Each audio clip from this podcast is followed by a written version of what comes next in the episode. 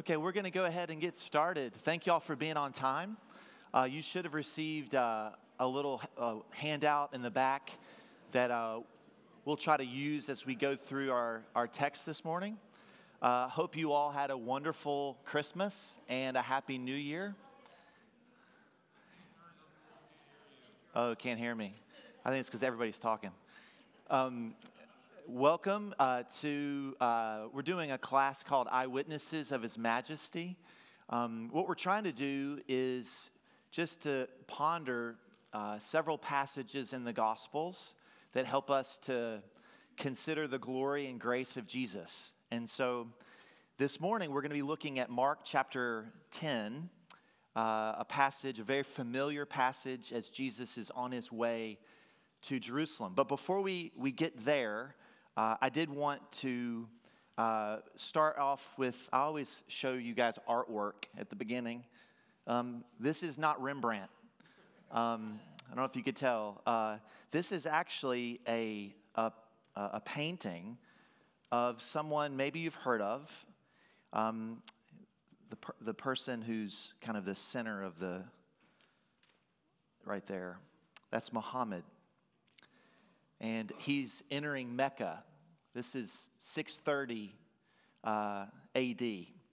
And if you know the story of Islam, uh, Muhammad entered Mecca on a war horse. You can see it right there.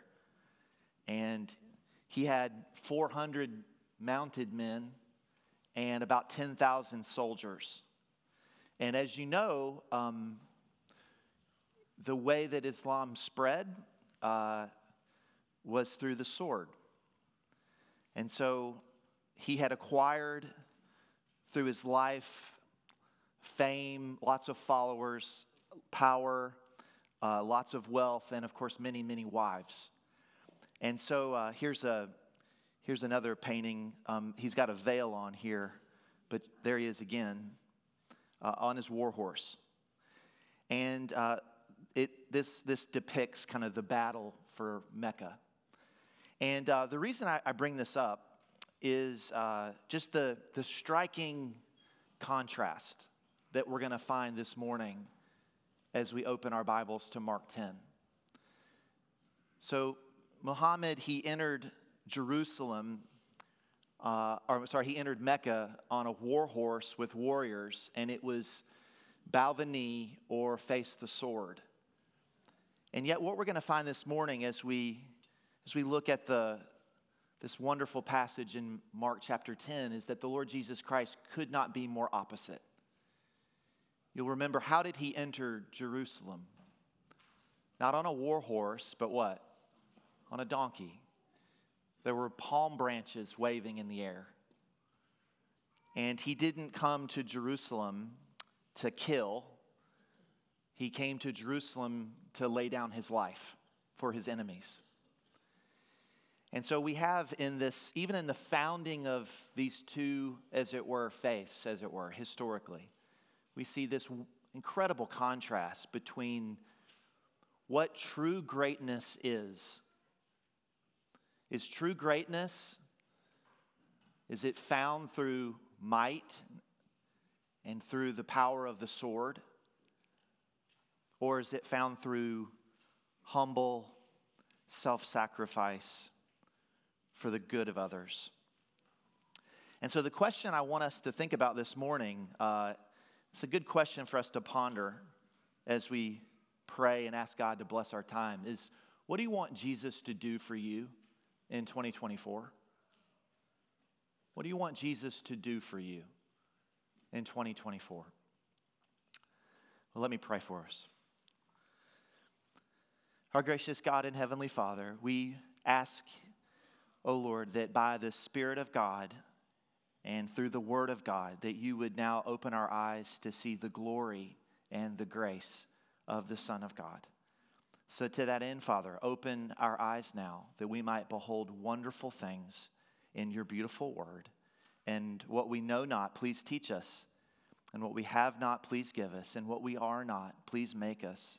All for the glory and praise of your dearly beloved Son who lives with you, who reigns with you, together with the Holy Spirit, one God forever blessed and forever praised. Amen. Amen. So, again, we're looking at Mark 10, uh, 32 to 45 this morning. So, if you have your Bibles, you can open up there. Uh, really quickly, if this is the first time you've been to this class, uh, welcome. Uh, our aim is to grow in seeing and savoring the glory and grace of Jesus Christ.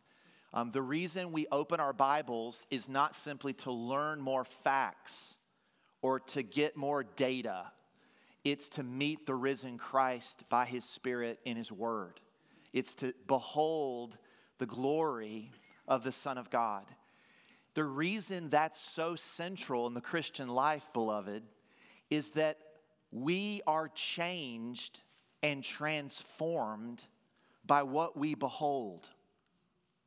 2 Corinthians 3:18 Paul tells us beholding the glory of the Lord in the gospel we are being transformed from one degree of glory to another. In other words, what we behold, we become like. And so that's that's the point. If you, I don't know about you, I want I want to be changed. I don't want to be the same in 24 as I was in 23. I want to I want to be more like Christ. And so the way we become like Christ is by seeing Christ revealed in his gospel by faith and we look for his glory in the word. That's why I read the Bible. Um, I love the way Sinclair Ferguson puts it. Uh, he says, he's talking to preachers, but you could apply this to all of us. We ought to expend our energies, notice these verbs, admiring, exploring, expositing, and extolling Jesus Christ. That, that's what we should do when we open our Bibles. We should expend our energy not being passive, not just kind of looking at the words and checking a box. We should, we should attack the Bible, looking, ransacking it for the, the, the, and exposing it, looking for ways to extol the glory of Jesus Christ. And so I've mentioned this a few times. We have these rules in my house uh, for interpreting the Bible. Really simple. It, I mean, this is like a hermeneutics class in four, in four rules. So if you just pay attention, look at the words. Words have meanings. So give prayerful and careful attention to the words of Scripture.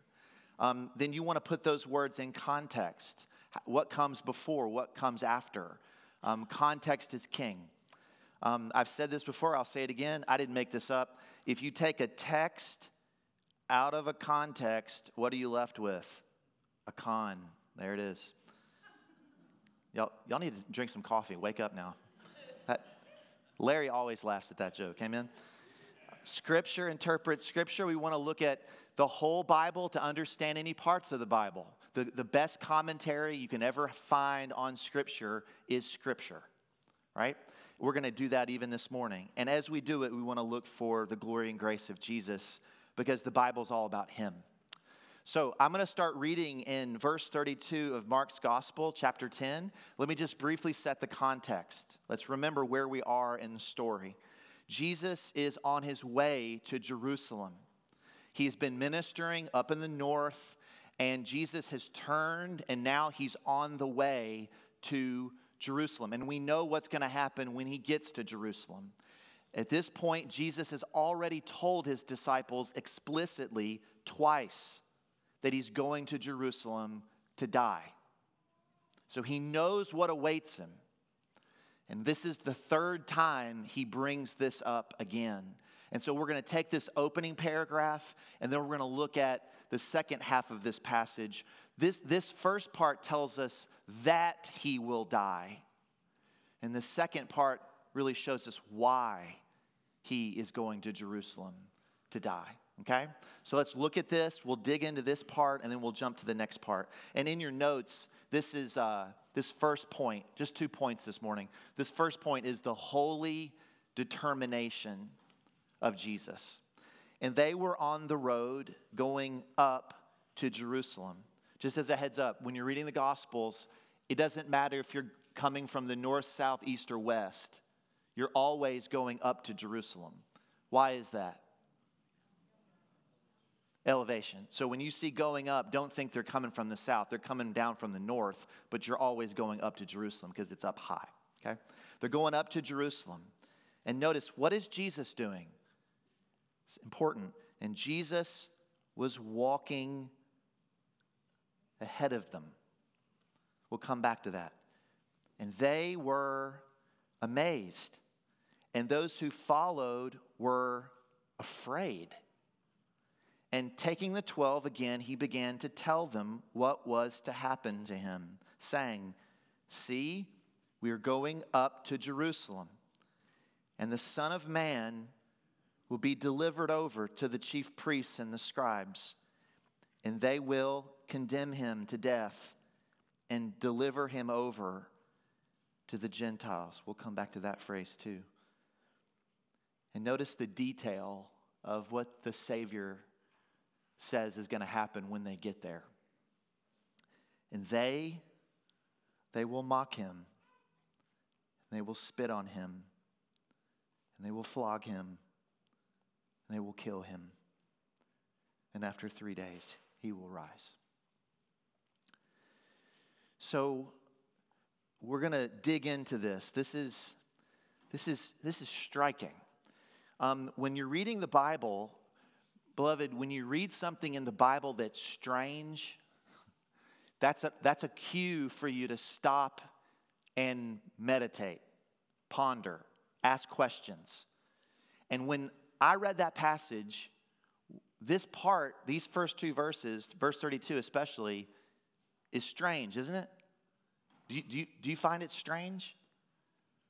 I mean, we we, know the second part, Jesus is going to Jerusalem to die. But this opening part is kind of, kind of odd. It, it's not the way I would think people would react. But notice, verse 32 the holy determination of Jesus. And they were on the road going up to Jerusalem. And then notice this Mark tells us this one detail. They're, they're walking as a group, but who's leading the group? Yeah, he's walking ahead of them. Okay, so far, so good. Jesus is leading them to Jerusalem. This is the part that's weird. And they were what? They were amazed. And those who followed were what?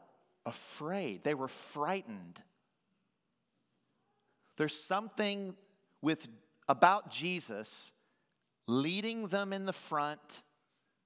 There's something about his manner there's something about his, maybe his face, there's something about this action that's causing the disciples to be astonished, amazed, and even frightened. Now, when I read that, I, I ask, well, what, what's going on here? Well, I want us to just meditate on this for a minute. I think what we're intended to see is that there's, there's, some, there's some allusions here in the Old Testament that might help us understand the holy determination of the Savior. Perhaps they're afraid because Jesus has already told them twice what's going to happen. But let's think about this for a minute.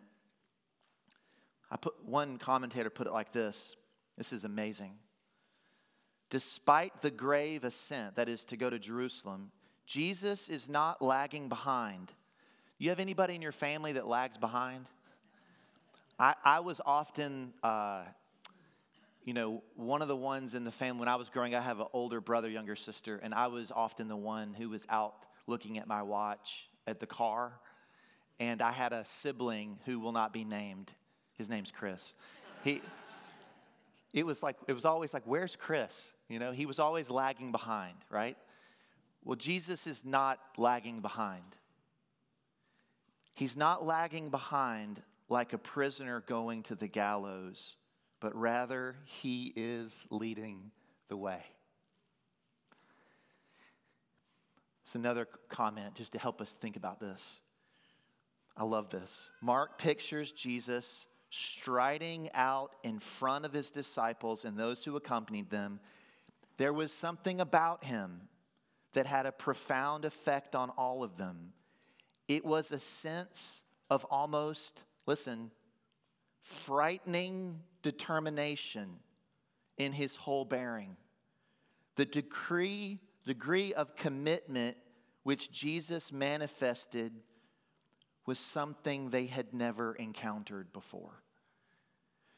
I know in this room there are some of us that are very, very determined people. But there was something about Jesus that day. There was something about his holy determination that struck them not only with amazement, but with fear. They'd never seen determination like this. And I think Mark is doing something amazing. So if you've ever studied the Gospel of Mark, you know that his favorite Old Testament book is Isaiah. Much of the Gospel of Mark is written through the lens of the suffering servant passages in Isaiah. Now, what would be one of the suffering servant passages in Isaiah? What would be one of them? Isaiah 53. And if you look at basically chapter 40 to chapter 55 of Isaiah, you have several servant passages, servant songs. Sometimes the servant is Israel. Sometimes the servant is an individual Israelite who suffers and redeems Israel and the nations.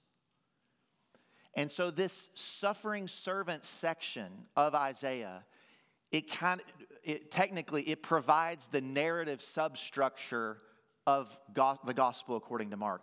It's kind of like the frame of the gospel. It's, it's, it's all over the place. And so if you look in your Bibles, when I, when I encounter a strange verse, I'll often do what I've been telling y'all to do every single class. Where, where do you find some hints in your Bible? Not your study Bible, but in the middle in your margins. Where, what, what are they called? Cross references. Say it after me. Cross references are our friends. no, that's terrible. Okay. So, cross references, beloved, that's where the glory is.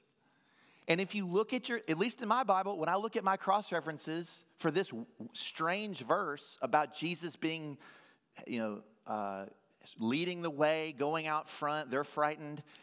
One of the cross references in my Bible is this one right here Luke chapter 9, verse 51.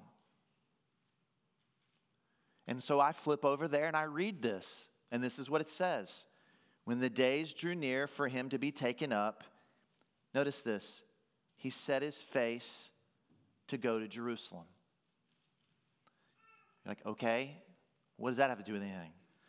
When you look at the cross references in Luke 9:51, do you know what passage is alluded to here?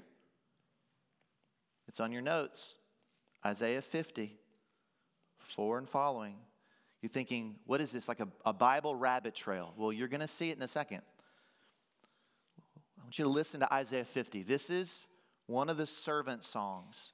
This is, listen, this is an Old Testament passage, it's a prophecy about the suffering servant. And what makes this passage so interesting, beloved, is the servant is not being written about, he's actually speaking. So these are the prophetic words from the mouth of the future suffering servant himself. What does he say? This is what he says. He says, The Lord God has given me the tongue of those who are taught, that I may know how to sustain with a word him who is weary. Morning by morning, he awakens me. He awakens my ear as those who are taught. The Lord God has opened my ear, and I was not rebellious. I turned not backward. Look at verse 6. I gave my back to those who strike and my cheeks to those who pull out the beard. I hid not my face from disgrace and spitting. But the Lord God helps me. Therefore, I have not been disgraced. And notice this phrase Therefore, I have set my face like flint. And I know that I shall not be put to shame. He who vindicates me is near. Who will contend with me? Let us stand up together. Who is my adversary? Let him come near to me. Behold, the Lord God helps me. Who will declare me guilty? Beloved, Jesus sets his face like flint for Jerusalem. He knows that spitting and beating and scourging and crucifixion awaits him there. But he knows he's the servant of the Lord. And he knows with holy determination he's going to Jerusalem to die for sinners. And the disciples see this holy determination. They see him, even in his visage, that he is committed to going to Jerusalem to die. And that brings us to this second part the deliverer will be delivered up. Verse 32 And taking the twelve again, he began to tell them what was going to happen to him. And just pause for a minute. Just think about it. If you knew this is what was going to happen to you, you'd be, I would be running the other way. Jesus is leading the way. That's how much he loves you. See, we are going up to Jerusalem, and the Son of Man will be, notice, delivered, important verb, over to the chief priests and the scribes, and they will condemn him to death. And notice this phrase, and they will deliver him over to the Gentiles and they will mock him and spit him and flog him and kill him, and after three days he'll rise. Do you see what's just disappeared? Did you see in this passage the deliverer, right, is going to be delivered? You see that? Another, your Bible may say he's going to be handed over. He's handed over to the chief priests and the scribes. He's handed over to the Gentiles, that is, the Romans. And many of us have read this passage a million times, right? We read this and we just move on. But again, beloved, if we want to slow down and ask questions and meditate, we begin to see more of the Savior's love for us. This phrase, delivered over to the Gentiles. Let's dig into that for a minute. I put in your notes I put in your notes Psalm 106, verse 40. Psalm 106, verse 40. Look at it with me. The psalmist, this is just one place. You could find this in other places, but this was an, this was an easy one. Psalm 106, verse 40. What does it mean to be handed over to the Gentiles? Well, the psalmist says this The anger of the Lord was kindled against his people. He's talking about Israel. He's talking about when they were sent into exile. And notice it says, His anger was kindled against his people, and he abhorred, he hated his heritage. And notice this phrase, and he gave them into the hands of the Gentiles, of the nations. And so, one way of put it like this, there's one, there's one commentator that put it like this to be handed over to the nations, when you search for that phrase in the Old Testament, it's almost uniformly used to describe God's judgment in delivering his people over to the nations. Uh, it's a shorthand to be handing them over to divine wrath. That's, the, that's what it means. And so the idea is that he's sending them into exile they're, they're, they're receiving due punishment for their sins. He's handing them over to the nations. And so, brothers and sisters, this text says Jesus is being handed over to the Gentiles. He's being handed over to the nations. And so let's ponder that for a minute. Just think about this. Jesus is telling us he is the faithful one. He's the true Israelite. He's the one who has fully obeyed his father in everything. But instead of sinful Israel being cast out and sent and handed over to the wrath of God, Jesus Christ is headed to Jerusalem where he will suffer in the place of the guilty ones. He is headed to Jerusalem where he will be mocked, he will be spat upon, he will be beaten, he will be scourged. And worst of all, he will be handed over to the wrath of God in our place. And Jesus is leading the way. He's leading the way there. And so these are the kind of things that you can discover by simply looking at your Bible carefully and prayerfully. But do, do you begin to see the amazing love of the Savior here?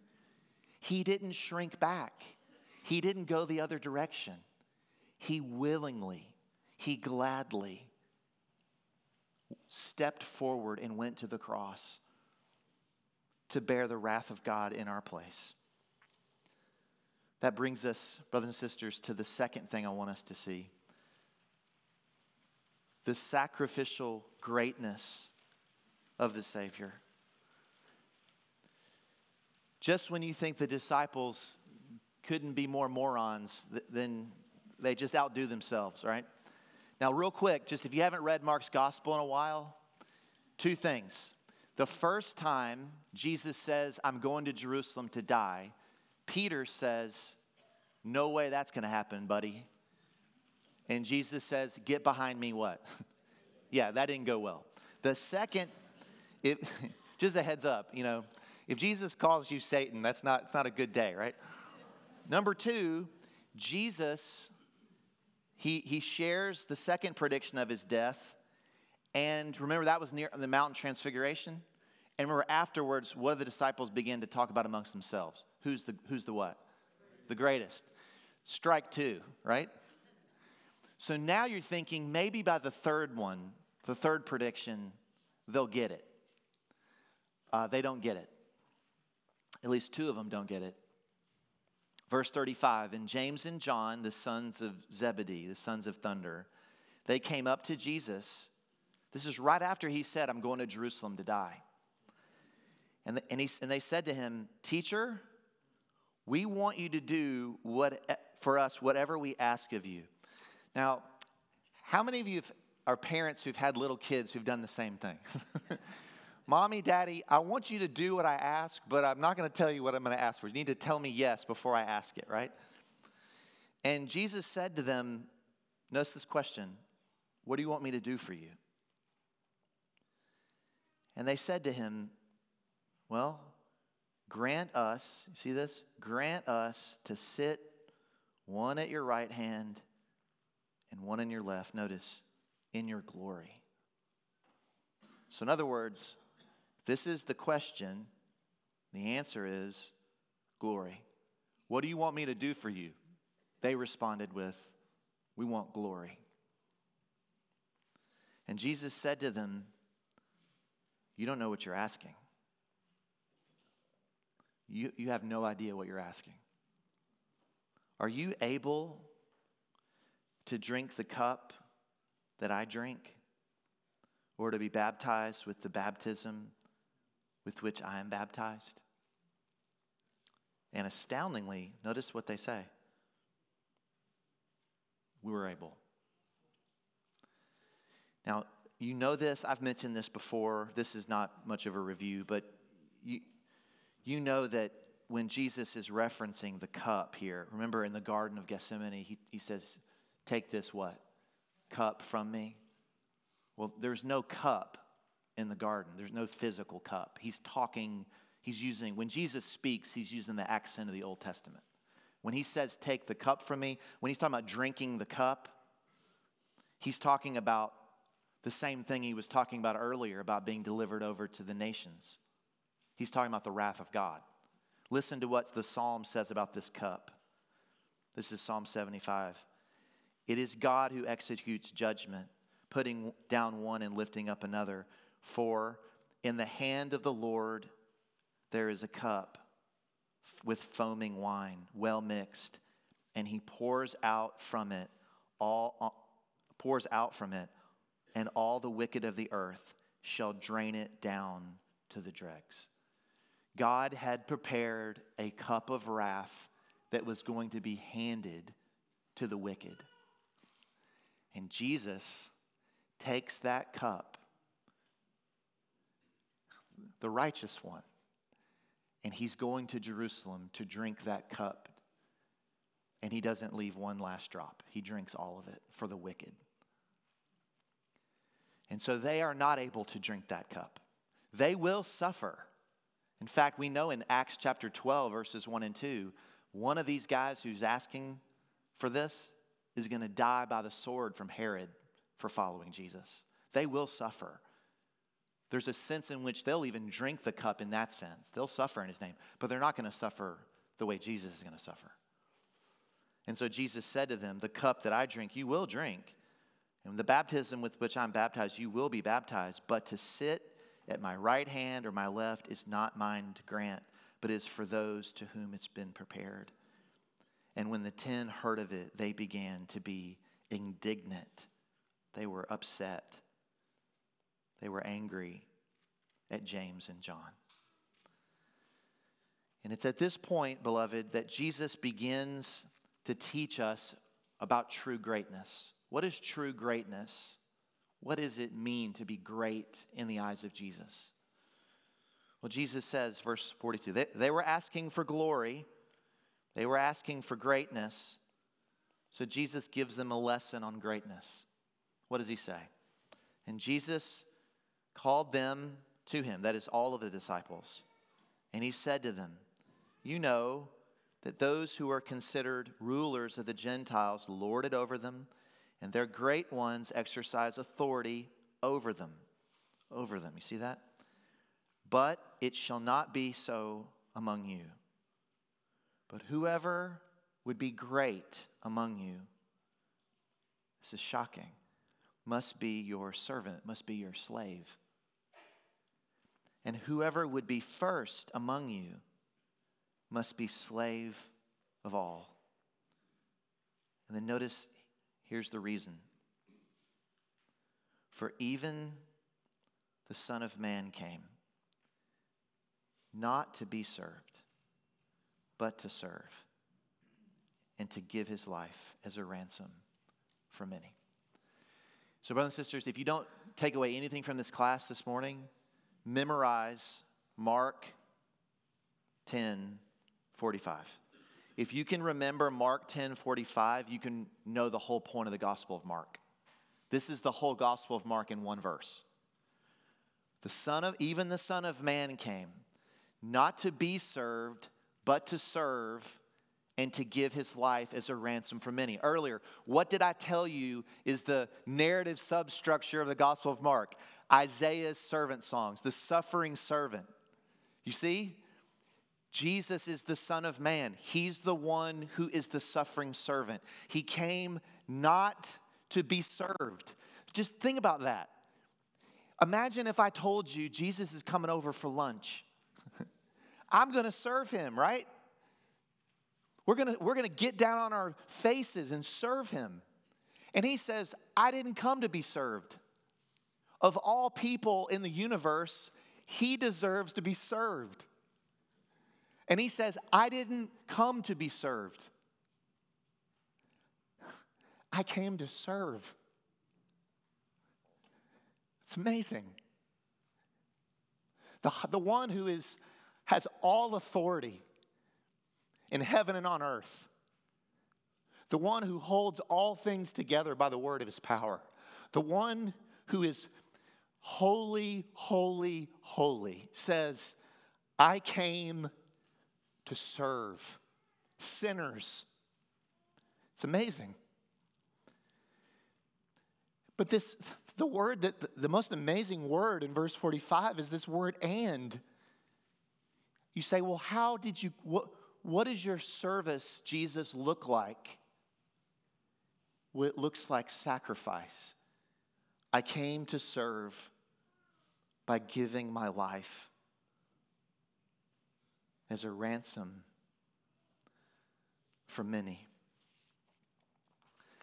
So, what we're going to do, this is called meditation. Meditation, when our culture uses that word, as often empty your mind, right?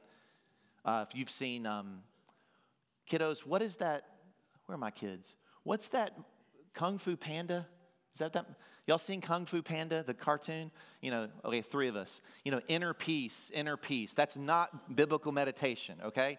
Biblical meditation is filling your mind with scripture and meditating on it, chewing on it like a cow chews cud, just mulling it over, running it through. And so, what we're going to do these next few minutes, and then we'll pray, well, a few application points, then we'll pray. I just want to take this verse right here and meditate on it. Because this is the kind of verse where you get to it, you just don't, you don't go to the next verse. You got to stop. You got to linger. Glory begs for lingering. And there's so much glory here. So let's just think about this. I've already highlighted this, I'm not going to underline it, but just the, the Son of Man, and we know, y'all know, what passage in the Old Testament is Jesus getting the Son of Man from? Daniel 7.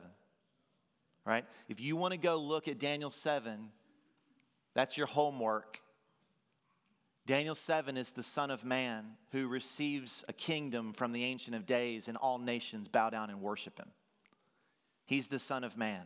And yet, he came not to be served, but to serve. It's amazing. It's unbelievable. We're going to keep going.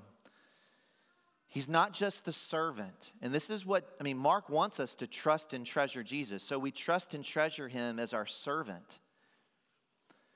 But we also want to trust and treasure him as our sacrifice. Now, the word sacrifice is not in the passage, but look at it again. For even the Son of Man came not to be served, but to serve. Here's, here's where I get the language of sacrifice. Notice, to what? To give his life. What does a sacrifice do? A sacrifice is an, typically an animal that gives its life in your place, right? And that's what Jesus is saying. I'm going to Jerusalem to serve you by giving my life. I'm going to lay down my life. He notice his life isn't taken from him. He gives it freely. He gives it freely. He's our sacrifice. You think about the next one I, I put this in the notes. He's also, there's our friend. He's been gone this whole class, our dog friend. He, no, he normally barks all the way through this class. I don't know what, I always say hi to him. I'm away in the office, and now he's just saying hi back. Trust and treasure Jesus Christ. Notice, he's our ransom. He's our servant, he's our sacrifice, and he's our ransom. Now, we don't use the word ransom. When you think of ransom, what do you think of? Yeah, like a hostage and you got to pay ransom, right? The idea is you you have a hostage situation, someone's been taken, and in order to get that person free, you've got to pay money or something to get them back. Well, that language of ransom is borrowed again from the Old Testament. It was the, the redemption of often slaves who were bought out of slavery through a ransom price. So, in other words, Jesus is saying, I'm going to lay down my life, I'm going to give my life, and I'm going to do it as a ransom for many. You see that? As a ransom. What is Jesus going to pay to purchase your ransom? He's not going to He's not going to spend gold or silver or even the blood of goats or bulls. Notice we're told you were ransomed from your feudal ways, inherited from your forefathers, not with perishable things such as silver or gold, but with what? The precious blood of Christ. He shed his blood to purchase your redemption. He bled for you as your ransom. That's how he serves you. But there's more, one more. Trust and treasure Jesus Christ, our substitute. Our substitute. Where do I get that in the verse? I, am milking this verse, amen? Where do I get it? Someone, I'm not going to tell you. you have to, there's one word. I heard it. For. It's a beautiful word. How glorious is that word right there? He gave his life to pay your ransom with his precious blood, and he did it for many. He did it in your place. He's your substitute. So think of it this way Jesus is not simply your substitute perfection. He lived the perfect life we were supposed to live. He always loved God with his heart, all of his heart, soul, mind, and strength. He always loved his neighbor as himself. He was fully obedient to the law of God in every way. Jesus is our substitute perfection. But Jesus is also our substitute punishment. He took our place in the place of sinners on the cross. He didn't have any sins. He died for our sins. He died as our substitute. One commentator put it like this this is exactly what I'm trying to get at. And this is where you have to linger. That little word for. Um, Paul never got over that word for. He said, I've been crucified with Christ. It's no longer I who live, but Christ who lives in me. The life I now live in the flesh, I live by faith in the Son of God who loved me and what? Gave himself what? For me. Beloved, don't ever get over that he died for you. I love the way William Lane puts it. At the cross, this is amazing. The Son of Man, from Daniel 7, the one who has all authority in the universe, who deserves worship and honor from every living person, he took the place of the many and there happened to him what would have happened to them. He took the place of you on the cross. And what happened to him should have happened to us. That's what it means for him to be our substitute. Beloved, listen real quickly before we look at this application and we'll be done. I want you to hear, like I said, the whole background of all of this is Isaiah 53 and the other servant songs. I want you to hear, when you read Isaiah 53, I want you to hear it through the lens of that substitutionary language. This is what the suffering servant came to do. Listen, this is Isaiah 53, uh, 4 and 5. 53. Surely he has borne our griefs and carried our sorrows. Yet we esteemed him stricken, smitten by God, and afflicted.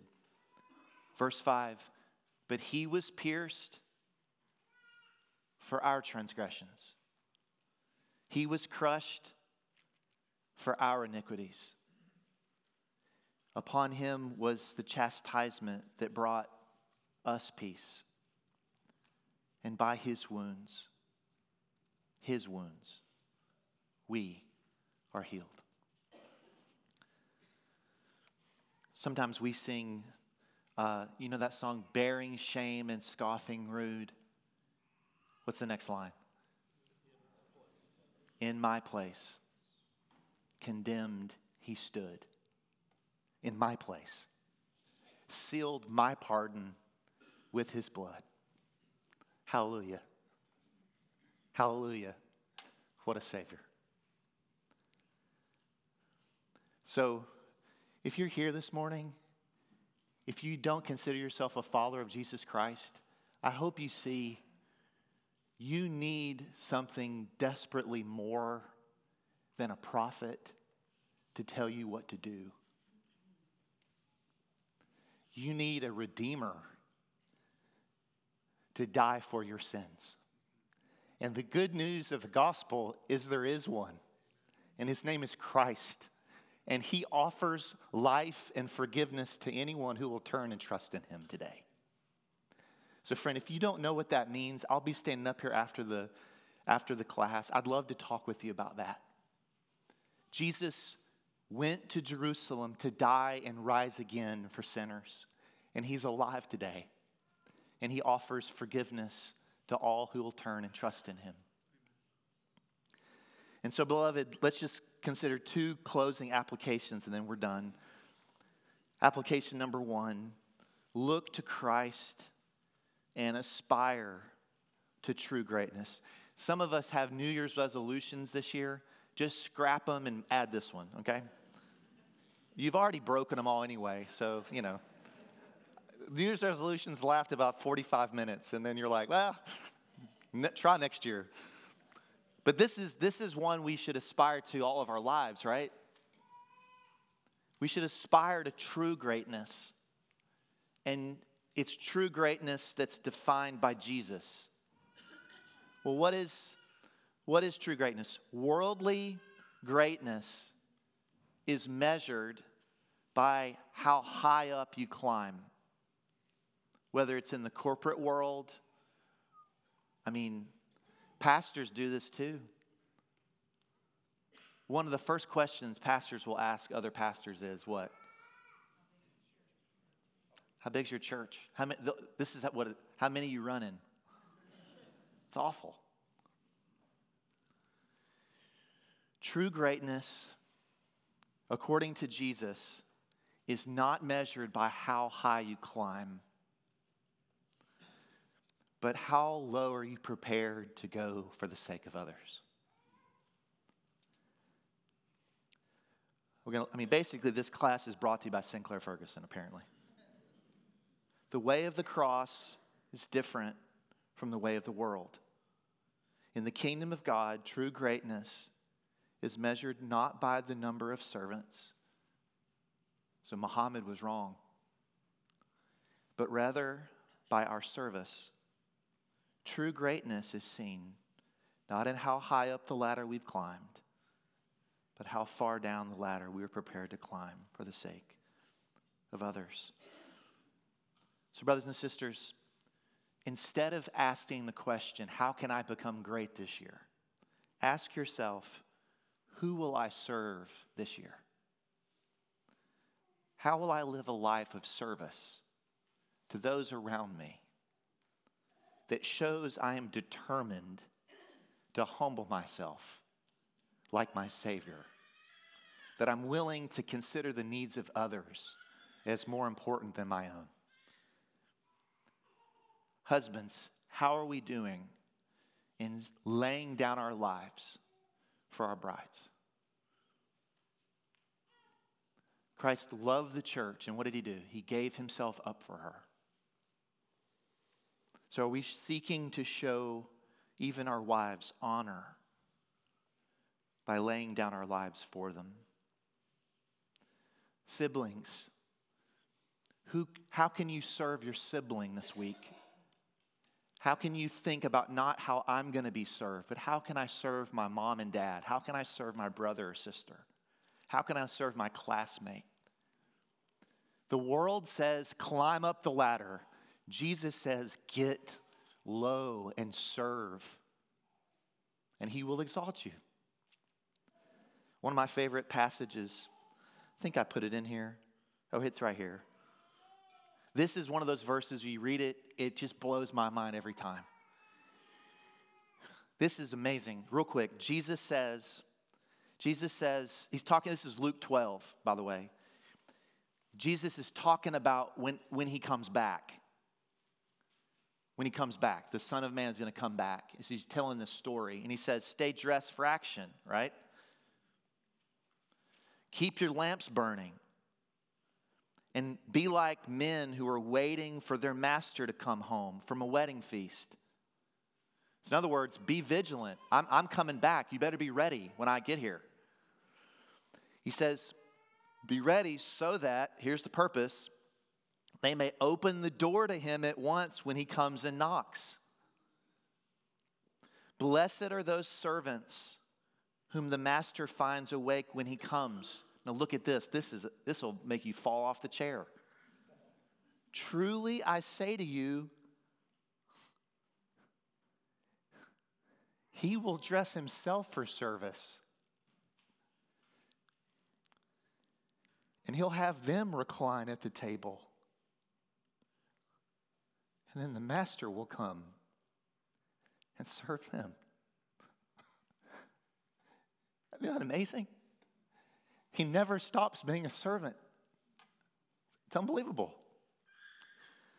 So, but beloved, if, if we want to grow in 2024 in Christ likeness, let's become great at serving.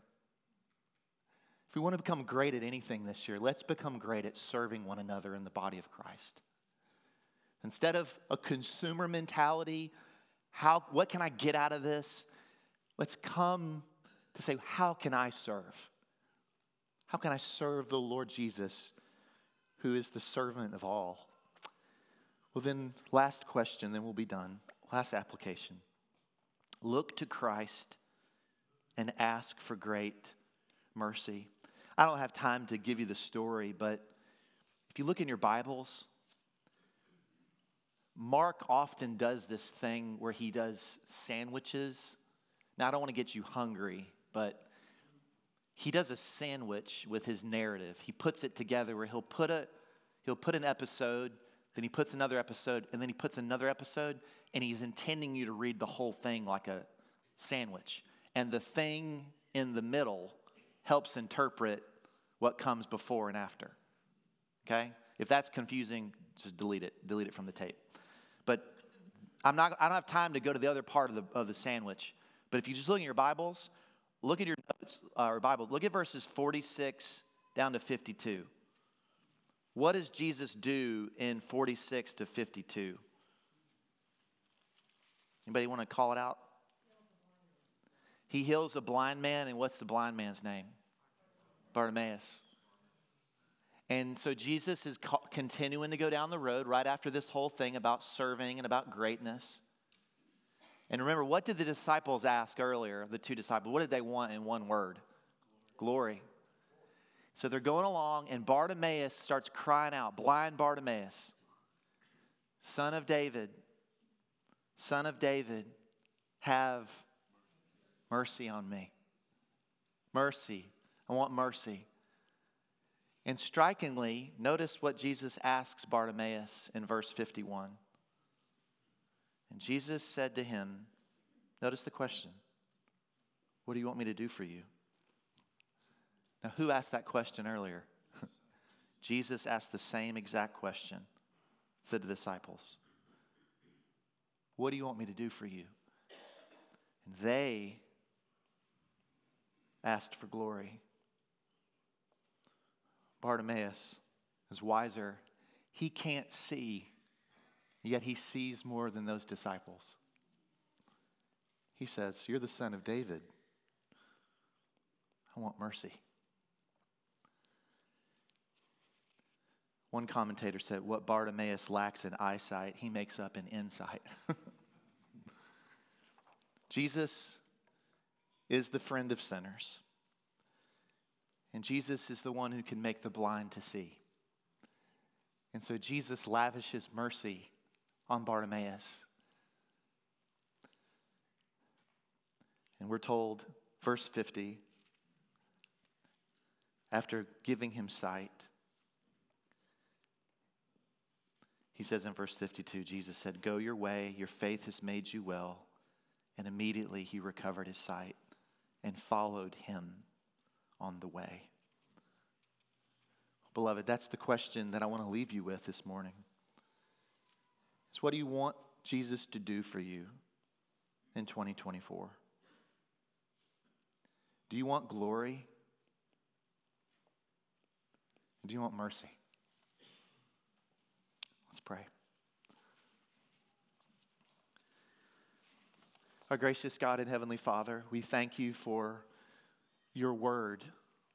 Where in the world would we be this morning apart from your word? And Lord, we thank you for giving us such clear vision of the Savior of sinners in your word. And Father, we pray that as long as you lend us breath, we would be those who seek to know the Lord Jesus Christ, to adore the Lord Jesus Christ, to exalt him, to worship him, to follow him, to imitate him, to serve others for his sake and for his glory.